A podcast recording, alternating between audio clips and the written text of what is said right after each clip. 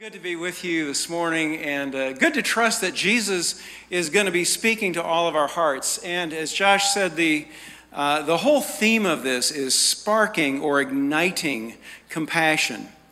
And I always thought that I was kind of a compassionate guy, you know. I did the football growing up, self defense. I was a hunter, bow and arrow, archery, you know, and Bambi, and sorry about that. But anyway, so then I, I married my wife, Beth, and I found out something was a little bit different when uh, the first time I saw her pick up a little spider, an insect, and very carefully take it outside and release it.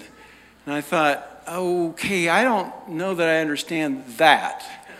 And I think what that is now that I've come to live with her and walk with her, and we live in the inner city and we deal with kiddos roaming the streets, and she's been mentoring girls for 26 years. And I go, Oh, I have a few things to learn about compassion. I have a few things to learn about long term love. And uh, I'm sometimes a little bit dense, so I, uh, I'm just trusting that God will stir me this morning as He stirs you, I hope. Uh, there, there's really three major pieces of today, and I hope that if I say them now, you'll be able to follow me and weave them together. The first is this compassion being ignited. The second is the dynamic of family. What Josh said, we need to be in spiritual community. We need to be in family. And the third thing then is the idea of that we've been grafted in, we've been adopted into the family of God. And I, have seen this, we had, I was going to actually change the order, but then we didn't get the slides. So anyway, here they are. Um, so we had the privilege about five years ago to take in one of these inner city kids just for a short term. Uh, he was being abused, he was neglected, he, uh, he was just a mess, and the family was a mess. So we took in little Zeke, and there's Beth with Zeke. And uh, what a delight it was for us. I didn't know that God would touch my heart and break it for this little guy. And oh, here we go, Josh. Fall in love with him. You know, um, a kiddo that didn't ask to be born in what he was asked, what he was living in. Didn't, didn't have an idea that he'd be moving to three or four schools a year and uproot four to five and six times. And so we had the privilege of being with him there, telling secrets there, and, and uh, really fall in love with this little kiddo. And about five months into it, the mom got mad at us for whatever reason, took Zeke back, and then within a week, he was living with a different relative. The first year that he was away from us, he moved into four different schools, and he's five years old. This has gone on now, he's 10 years old since this happened. Same pattern, same instability.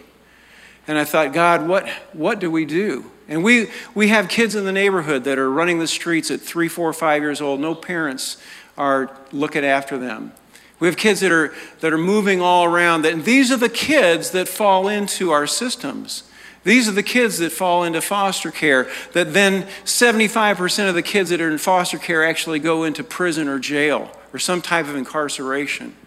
50% deal with that come into the whole sex trade because they don't have stability of family. So this is very dear to my heart as far as what we share this morning.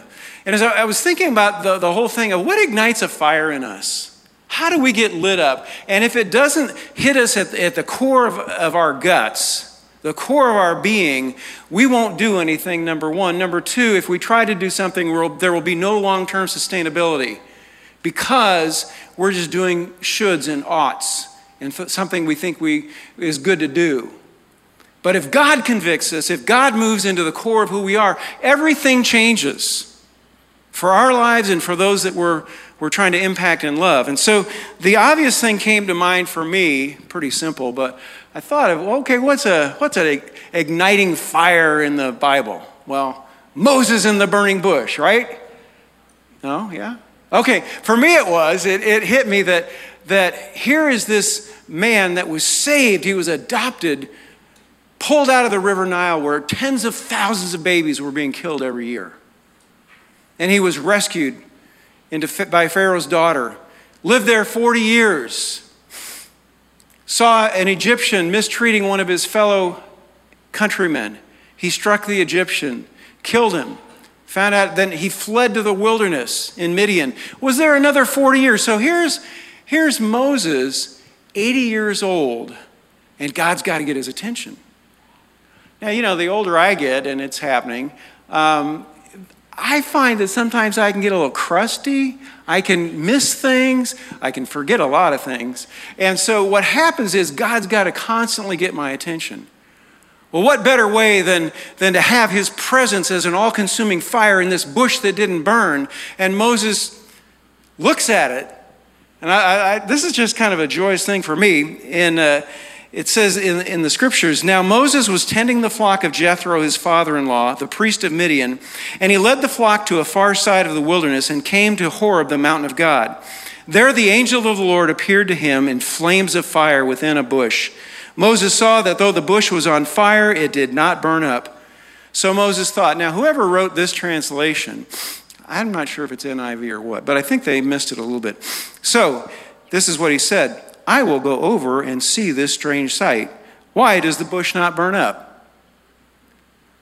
I think Moses is going, Holy cow! What is that?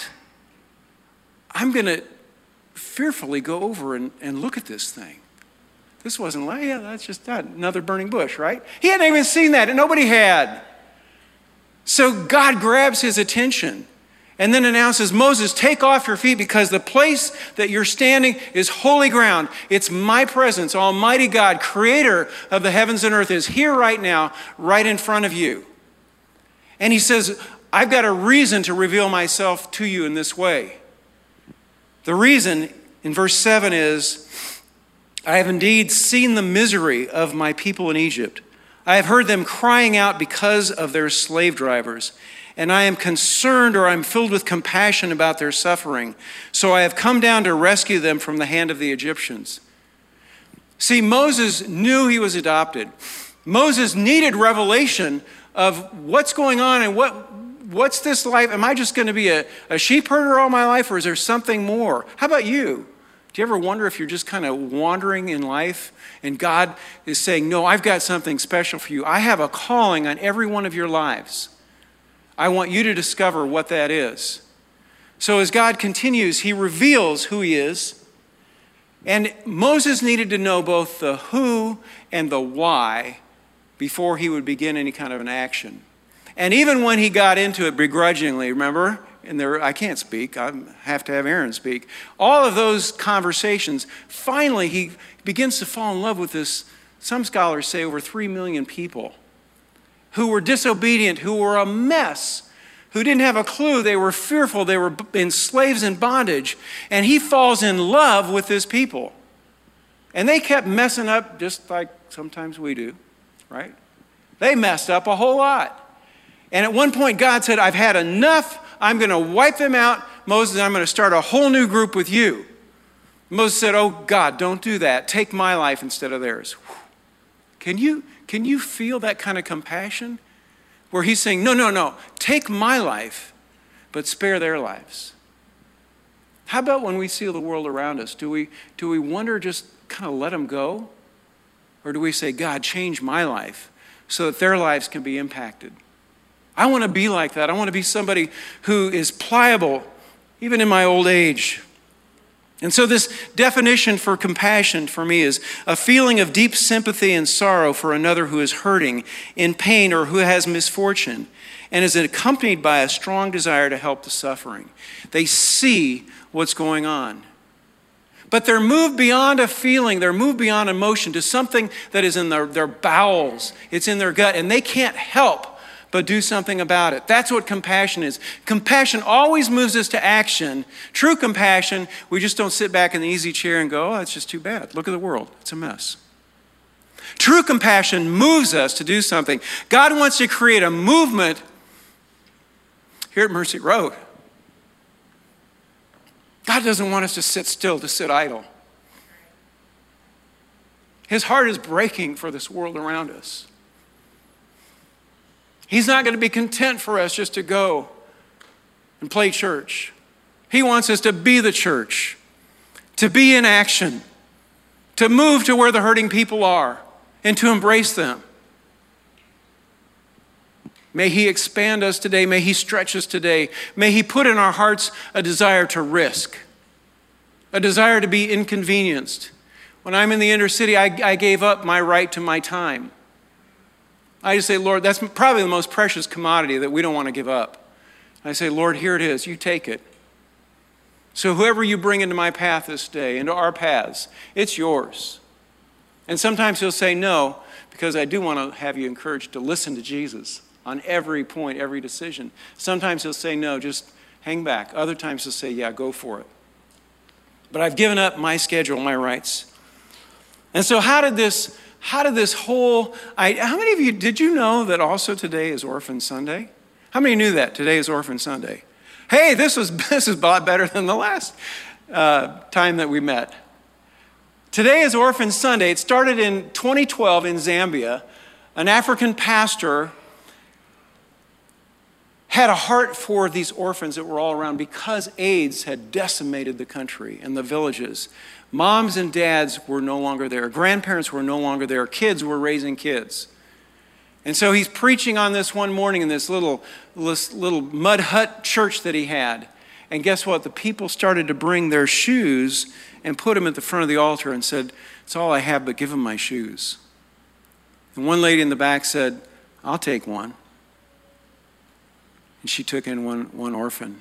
And that began to grow, grow through their whole community. Now that has grown to over 90 countries that are celebrating, that are being challenged in this, this special Sunday called Orphan Sunday which has everything to do with compassion. It has everything to do with justice. It has everything to do with family. It has everything to do with adoption. And so, one of our, our uh, outpost leaders, Don and Bill Dunkman, had a vision about a year ago to start an outpost for her heart for orphans. And I, I didn't know anything about it. You know, she kept after me and in a good way. And I said, well, let's birth this thing, let's see what happens. And then all of a sudden, God brought the same kind of passionate people around her. They got connected with a thing called Care Portal. Now they give us practical ways that we can meet needs of kids and single moms uh, in this community and in Marion County. And we'll talk about that in a minute. But it's one person following a passion. What about you? What kind of passion has God put in your hearts that you haven't stepped out in yet? Do you think there's something that's stirring, that's brewing? Will you feel that with me today? Will you ask God, what is going on in me today as I hear this challenge, as I hear this message? Am I going to be able to risk and to have faith in you that you're going to provide and you're going to show me clearly what is that path that I'm supposed to take? That's why in the service I thought I put on their shirt. It's called Local Orphan Voice. And Don gave it to me this morning, and I finally put it on. Anyway, then the, uh, I had to take a step back and look at what is the divine purpose of God. I mean, what about for all of us? Do you know why you were created? Here's what I think I think every person was designed by God to be loved and to love, to be known and to know, to be heard and to hear, to belong and to help others belong, to grow and help others grow, to be served and to serve. And the best setting for this to happen is in a natural or spiritual family. That's what we started with. If we're not in a family, if we're not in a community of believers, I, I believe that we can't grow to our full potential, and I believe that we can't get well. I think if we sit out like lone wolves and we try to navigate this, this whole Christian life by ourselves, we will not grow to maturity. And this whole dynamic of community, and what, what I talk about in our microchurch training is this Hesed love, this sticky love that doesn't let people go, that loves them through thick and thin. And people begin to heal even of trauma that they've had because they know that they're loved, they know that they're safe, and they know that this community is going to walk with them through thick and thin. Are you in that? Are you in that kind of community today where you know that you're loved no matter what? You know you have this sticky love all around you? So I believe that the church must rediscover that the only, the only way to advance God's kingdom is to become a true spiritual family of love. And I believe God only builds his kingdom according to the pattern of Trinity, which is Father, Son, and Holy Spirit, family. In Psalm 68, 5 and 6, it says, He's a father to the fatherless. He gives justice to the widows, for he's holy. Look at this. He gives families to the lonely. Who's more lonely than kids without moms and dads? Who's more lonely, than kids, the young adults that have gotten incarcerated, or those that are falling in the cracks in our city and in our suburban areas? Who's more lonely than that and confused and scared? I believe our primary resist, uh, reason for being alive, for our existence, is relational love. But the problem is, and we all have a problem, you know what that is? We're all inherently orphans. You see, at the fall, everybody had an orphan spirit and felt alienated, distant, far from God, alone, confused. That's all of us. But the good news is, is God's intention before the foundations of the world were laid was, was to bring us into his family, was to adopt us. We've been grafted in. In Romans, it talks about the, the Gentiles and the Jews and the fact that God brought us into this branch, this, this olive tree where the roots grow deep, and that olive tree is Jesus. And it's because of what he did for us on the cross, through bearing our sin and through shedding his blood and through rising again from the dead, that he gave us access to the very throne room of, of God the Father. And I know that, you know, a lot of us have suffered loss. And I know that I think of the loss of my first wife, and I know right now that she's in the presence of Jesus, face to face. I have no doubt. I have no doubt that that's where we're all going. But let's make the best of times now. Let's not miss out on God's greater plan for you and for Mercy Road. And let's let Him use us to make a difference in this world.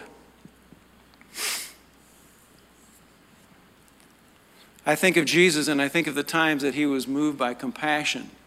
He saw the crowds and He was moved with compassion because they were like sheep without a shepherd. I think of the story that He gave of the compassionate father. Do you remember that one? I mean, I mean the prodigal son, right? The compassionate father is that after his son comes to his senses and is coming home, and you know this story, he sees him at a distance. He takes his robe, girds it up, and he runs for his son and he embraces him and kisses him and says, Give him the, the golden ring signet, kill the, the fatted calf, because this son of mine which was lost has now been found. And that's how he feels about every one of us. And why we're in the, this place and why we're in the kingdom at all is because, all because of God's compassion. And guess what? He wants to deposit that same compassion in every one of us. He doesn't want us hard hardened. He wants us soft and pliable so that He can move us and take us to the calling and the purpose for which He's designed us. And thank God for a church like Mercy Road. Cry every time. Uh,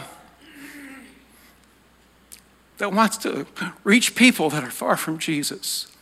Has a, a vision to see a million people in Indiana come to Christ and beyond. And is actively doing something about it and is birthing outposts and is giving 50% of their income away to empower people outside the walls of this church. Who does that? How many churches do you know that will do that? That's what compelled me and drew me here. Because not many are doing that. But guess what? With those of us that are here, we can make a difference to folks in our immediate sphere of influence, in the city, in the state, and beyond to the other parts of the world.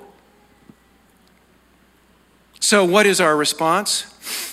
James 1:27 says, "Religion that is pure and undefiled before God the Father is this: to visit orphans and widows when they're really doing well and they found a place to stay and they've got plenty of food and they got shelter. Oh wait, it doesn't say that. It says to visit orphans and widows in their affliction." right in the midst of the mess that they're in, the trouble that they're in, that's who he says, go visit them, find out who they are. Do we know who they are around us?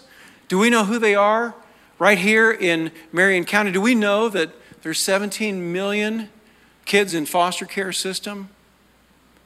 And do we have ways that we can reach them and touch them? There are. That's what we're going to talk about in a minute. So, a statement that I want to make is you may not be able to change the world for everyone, but you can change the world for someone. We have some dear friends that are going to come up Pastor Kathy and Steve and Craig, come on up. and uh, they have gone through. Let's welcome them. Come on up. Pastor Kathy's over discipleship and all of our huddles and our rooted, and uh, they have gone through a journey that didn't start as a mature journey, it started with baby steps. So I have one question Why in the world did you enter this journey in the first place? Talk to us. No, to be totally honest. Um, we came into the adoption journey through infertility. And Steve and I were living down in Florida. Uh, I was teaching, and Steve was working at Habitat for Humanity. And we had this beautiful little girl, Alex, and she was rambunctious and she was uh, strong willed. And I mean, we were living a full life with this little girl. And um, I remember one day looking at Steve and I said, I just don't feel like our family is complete. Like I thought about the Thanksgiving table years down the road and I said, I, do, I just, God is telling me it's not just the three of us, it's not just going to be the three musketeers. Um, and so we began trying to get pregnant and couldn't. And so we began uh, the infertility process of IVF. And um, the IVF process failed, it didn't happen. And I remember the Saturday after our failed IVF, we were in Chipotle because that's what families do on a Saturday. and I just remember I had this epiphany. And I looked at Steve, and this is how a lot of things happen in our family. And I was like, babe, we don't have to grow our family by having a baby biologically. We can adopt. And he just looked at me like, okay. And the ironic thing about this epiphany is that Steve is adopted himself. Like it just never entered our mind before that. And so a week later, I had brought him to an adoption, uh, like information gathering. And it was about international adoption and all these things. And I am just like sitting on the edge of my seat, so excited. And they started talking about Ethiopia. And I literally could not sit still because I just had this, this voice from God say, That's where your son is. So Steve and I got in the car on the way home, and I'm like, babe, we're adopting from Ethiopia. That's where our baby is. And Steve was just radio silent. And so I'm going to let him tell you a little bit about that. Okay, so I did not want to go. But, you know, I love this woman. She's my best friend and we have a great time anywhere we go, right? So we, you know, when you have an infant at home, infant at home, there's not a whole lot of date nights, right? So I'm thinking, date night? We're going to an adoption seminar, getting a babysitter, getting dinner. So I had some other motives, probably, right? Um, so we went, and it was it was fascinating. There was so much information that it was quite overwhelming uh, and a little bit intimidating. So on the way home, I was probably a little bit quiet. But um, over the next few months, I had a really difficult time trying to articulate my fears, which were many. Um, you know, the first is that I grew up in a church where there were numerous families trying to adopt domestically and internationally, and it took years. And some of them didn't actually happen. Uh, there were problems. Uh, between countries and um, all kinds of problems. And I watched disappointment, and I could never think, I, I, I, had such a hard time comprehending how there could be such a big need uh, locally and internationally. And it was so hard just to bring a child home and, and bring them to your family. It just never made sense to me. Uh, second, I was adopted myself, as Kathy mentioned, and I had a lot of questions about my adoption. I did not know anything about my birth parents. Um, I never pondered on it too much because I, I love my parents and I can't imagine my life without them. Uh, but as uh, we went through the rehearsal, I let Greg know that uh, you know I turned 50 this year, the big 5 0 and uh, on my birthday, um, I met my adoption family, or my uh, birth family. Um, they're my sisters, and thank God I did not have to be the older brother back then. Um, but that is my sister Carla and my daughter Alex. I think they are they look strikingly similar. That's my birth mom, Teresa. Uh, and there's my granddad, who's 92 years old. And what I love about that is that I came home and I got to tell Kathy that, you know, babe, I'm going to be a cute 92 year old one day. so it was pretty fun. Um, and then uh, finally, as Kathy mentioned, we lived in Florida, and I didn't ever feel like we were really, that wasn't our forever home. So starting, adding to our family in a place where I didn't think we would stay much longer didn't seem realistic. But so uh, we packed up, moved to Indiana, lived with my parents for eight months. Um, praise Jesus, my mom still invites us over for holidays. Um, and we built a house. And a couple months later, I just had this strong pull on my heart. I started thinking about this adoption thing, and more specifically about Ethiopia. Now, I did not say anything to Kathy because that would have been probably not a good thing.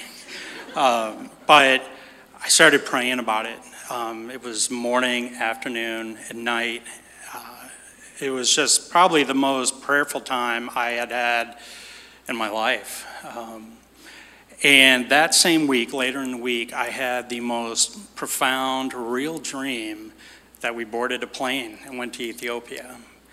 And I woke up just remembering every detail of it. And again, I didn't say anything, but I went to work, prayed about it. I had a very, you know, uneventful day at work that day. But I came home and Kathy was sitting in the home office and she was looking at adoption stuff.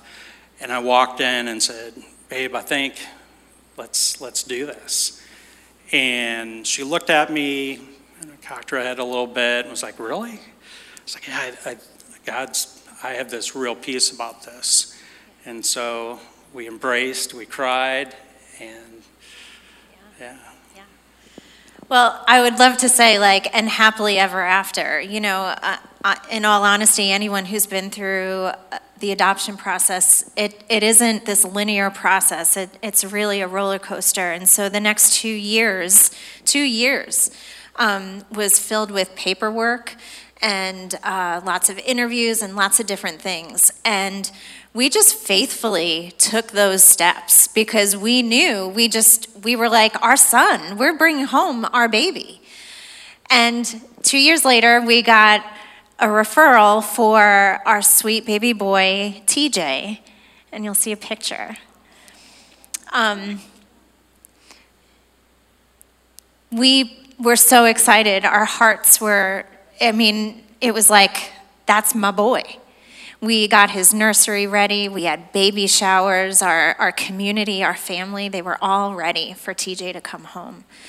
And um, the week before we were getting on the plane, we got a very unexpected call. And Alex was with me when we got that call. And TJ, at six months old, had suddenly passed away from pneumonia. And there was no medicine for him in Ethiopia. So we just mourned. And what we learned in that process of mourning was that we weren't alone. That our little boy, TJ, he mattered so much. Our community, our friends, they were mourning. They came over crying, handing us casseroles, just like you do when you, when you just don't know what else to do. Our adoption agency, they shut down. And the special moms in Ethiopia, they buried him. And they had never done that before. And so we just waited. And we weren't really ready, to be honest, to enter the, the process again, but we felt like God had given us a call. And so a couple months later, we said, okay, we'll move forward. And very hesitantly, we accepted another referral. And this, is the this was the referral for who you all know as Jesse. And we were just so afraid to love him. There he is. Do, do you have a picture of him? And if you know Jesse, he smiles all the time.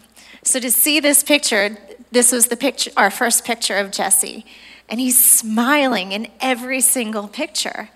And it was almost like hope was looking at us right in the face, but we were so afraid to embrace it.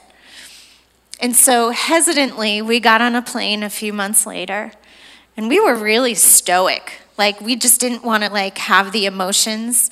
And I remember we got off the plane and just the experience of going to Ethiopia is just really profound in itself. But we got to Hannah's Hope, the orphanage where Jesse was. And they opened the gates. And we walked in, and before us was a whole line of special mothers. And these are the moms that take care of the babies, the orphans. And they were crying because they knew we were coming. And they knew that we were TJ's mom and dad and the little boy that they buried for us.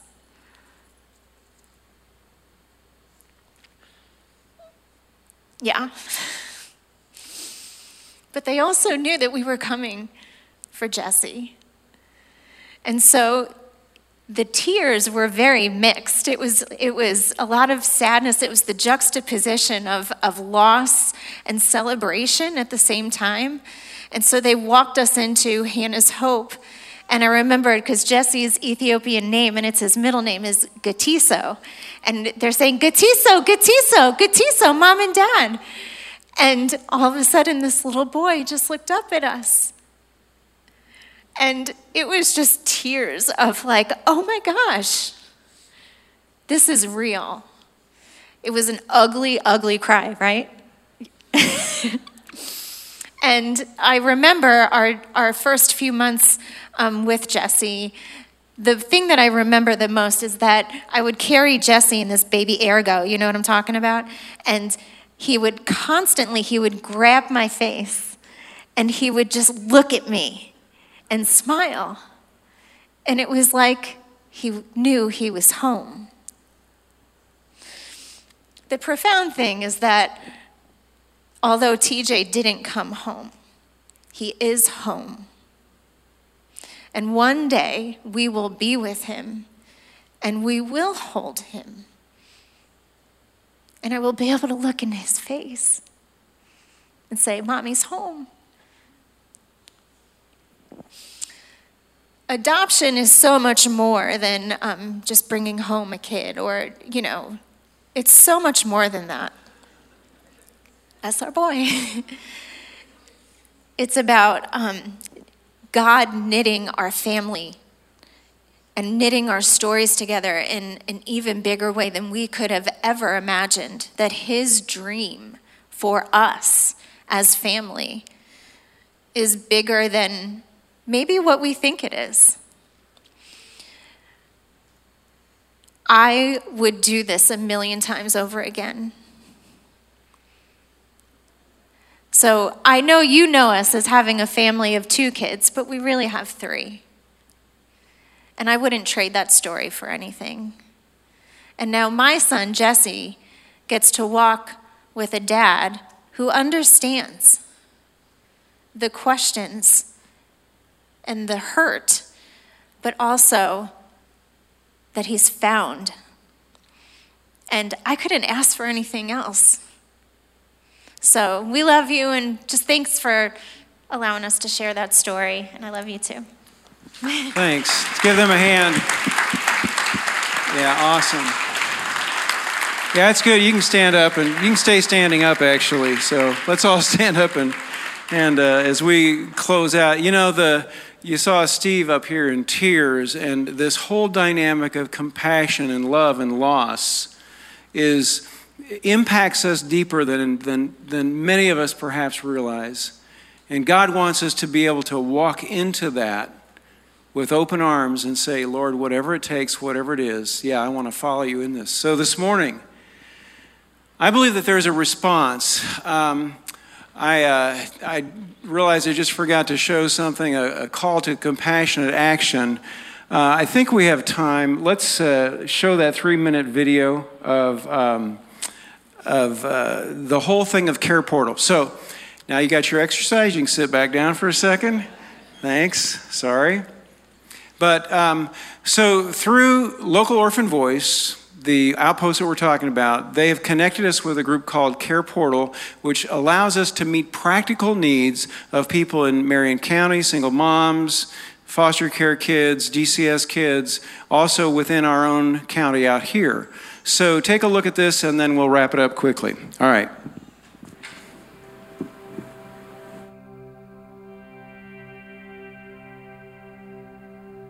Every year, more than 4 million children teeter on the brink of entering foster care. And more than 400,000 are in foster care, most of them for preventable reasons.